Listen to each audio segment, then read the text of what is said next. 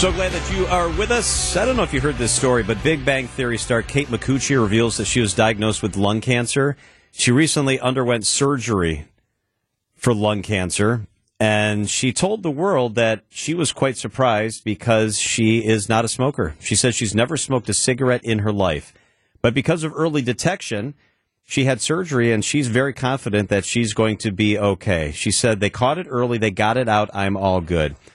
So it led us to thinking about how prevalent this is because it's the number one risk factor. There's no doubt about it. But there are a lot of people who end up with lung cancer that have never smoked in their life. Joining us to, with some perspective is Molly Collins, the advocacy director for the American Lung Association in Wisconsin. Molly, thank you so much for making some time for us. Yeah, thank you for having me.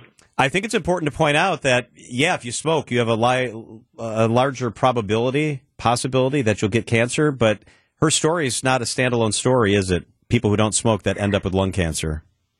No, absolutely not. I mean, obviously, smoking is the number one risk factor for lung cancer, but there are a lot of folks who get it who never smoked and they might have been exposed to secondhand smoke, lived with a smoker, worked in a place that, that was smoke free before, or that was a smoking place before a smoke free air uh, law was passed, or maybe been exposed to radon in their home or other sorts of air pollution.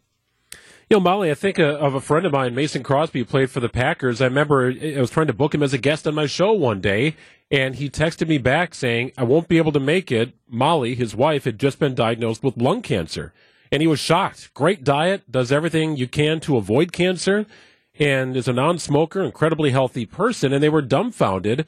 Uh, they still haven't concluded what caused it, but I, radon is one of those things, and I talk about that daily here on this program. It really is one of those silent. You, you can't taste it or smell it, but but it's in so many people's homes.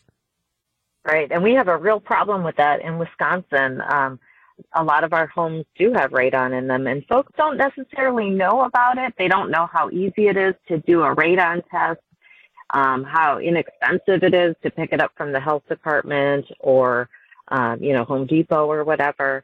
And so, uh, you know, it's really very simple to test and to know and, and then mitigate your exposure if, if that is in your home. Because radon is something, it's colorless, it's odorless. You won't know that it's there unless you run a test.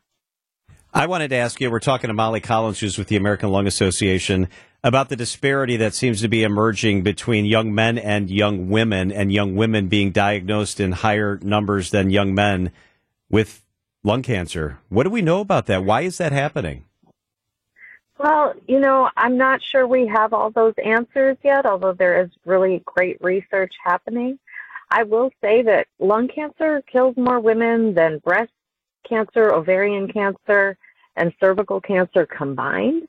And a lot of women aren't just just aren't getting tested in the same rates as we, you know, remember to go for our annual mammograms they may not be um, getting tested for lung cancer, and some of that is because that stigma is still there about how it really, um, you know, how people sort of feel a different kind of way about lung cancer because they feel like, well, you must have been a smoker, um, and nobody asks for cancer, nobody deserves cancer uh, whether you smoked or not. And, and we just need to understand our risk factors and make sure we're talking to our doctor about those so that they can advise us if, if we should get uh, a low dose CT scan to scan for uh, lung cancer.